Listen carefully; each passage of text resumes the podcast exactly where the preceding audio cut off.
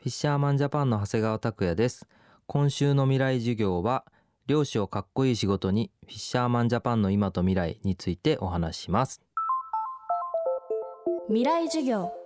この番組は暮らしをもっと楽しく快適に川口義賢がお送りします。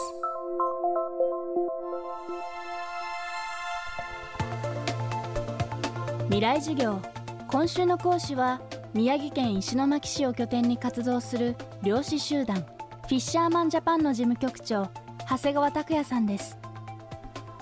漁師を増やすための大学生による漁師のインターンシップ事業。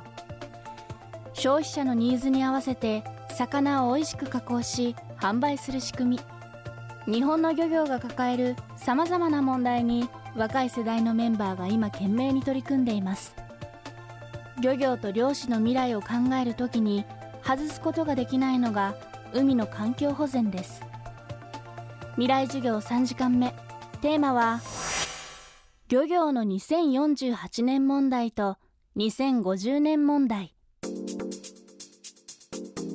そうですね。もう本当に三陸だけじゃなくてですね今本当全国というか全世界があの魚が減っていると言われていてあの、まあ、2048年問題っていうのがあってえーと、海から食用魚がいなくなるとかですね、はい、あと2050年問題っていうのもあって、えーと、海の中の魚の体積よりプラスチックの体積の方が増えるとかですね。世界でトップクラスの研究者たちがアラートをあの上げてるんですね、なので実際にやっぱりあの減っていてですねそれもでも海って下手したら宇宙と同じぐらいわからないことが多いって言われるぐらい人間ではわからないことがまだまだ大きいので一つの理由を言ってしまうのはちょっとまあ間違いだなというふうに思っていてなので三陸においてはえー、と一つはやっぱり震災の影響で、えー、と海とかあとあの地形ですよねが変わってしまったっていう話とあとは温暖化もそうですしあの三陸って世界三大漁場って言われてるんですけどあの暖流と寒流がちょうど石巻の沖でぶつかってるって言われていて、まあ、つまり海流ですよね。あの潮の流れというか海流が大きな海流が、えー、あるんですけど実はそれがやっぱり毎年ちょっとずつ変わっていて、うん、えーと、暖流と寒流がぶつからなくなり始めてるっていう話もあるんですよ。はい、それはもうデータとかでも見えてるんですけどそんないろんな理由で、えー、と確実にあの魚の種類によってはですね減っているものもありますし逆にこんな魚昔は東北にいなかったんだよみたいなものが取れたりとかっていうことで海が変わってるっていうのは間違いないと思います。えー、そういうことに関する、まあ、プロジェクトとか事業を今いくつかやっていたり仕込んでいたりします。国際認証っていう、えー、ものがあってですねそれの取得をあのどんどん推奨していて、はい、でそれはその当然科学的に、えー、ちゃんと海を見てであとルールをみんなで決めて、えー、魚を、ま、守りながら取っていこうねっていうようなことでいろんな取り組みが世界中であるんですけどやっぱちょっと残念ながら日本はあのそれが遅れていると言われがちでですね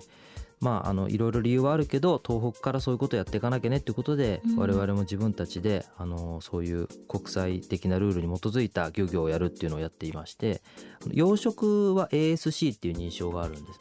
でそれはその持続可能な漁業というよりもどちらかというと責任のある養殖をやっていきましょうっていうので ASC っていうのがあって魚の養殖でいうと餌って上げすぎると結局魚が食べないとそれがどんどん海底に積もっていっちゃうじゃないですか、はいはい、でそうすると汚しちゃうのであのそういう餌の問題とかその労働環境あとはその自分たちの魚を育てるために例えば他の生き物をいっぱい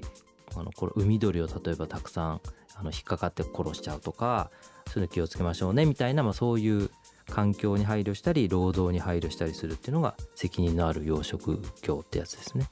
そのプロジェクトでうちのその理事の一人がですね女川っていうところで銀鮭の養殖の ASC 認証っていうのを取ったりとかあとは地域全体でエリア広めにですねみんなで取ろうぜっていうので牡蠣の養殖でも ASC 認証っていうのを取ったりとかもしていますね。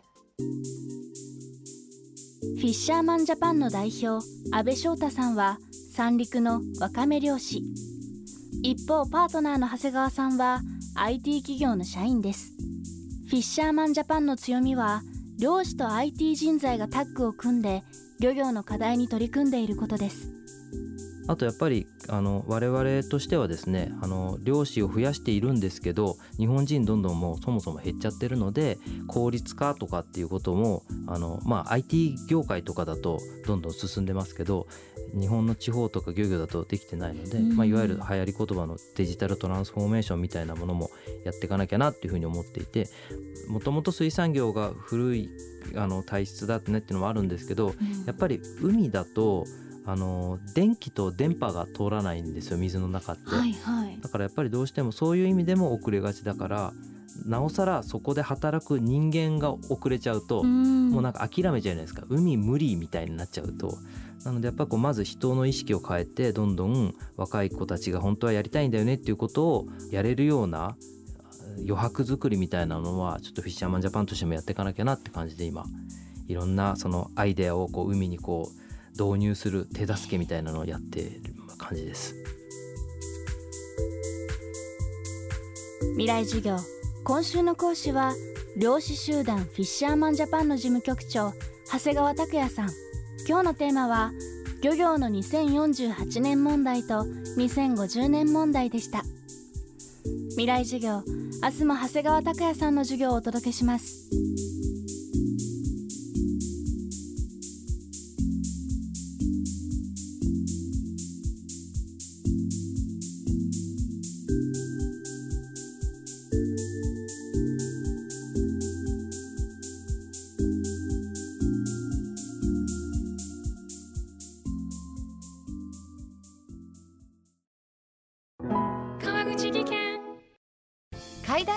転落大きな怪我につながるので怖いですよね。足元の見分けにくい階段でもコントラストでくっきり白いスベラーズが登場しました。皆様の暮らしをもっと楽しく快適に。川口技研のスベラーズです。未来授業。この番組は暮らしをもっと楽しく快適に川口技研がお送りしました。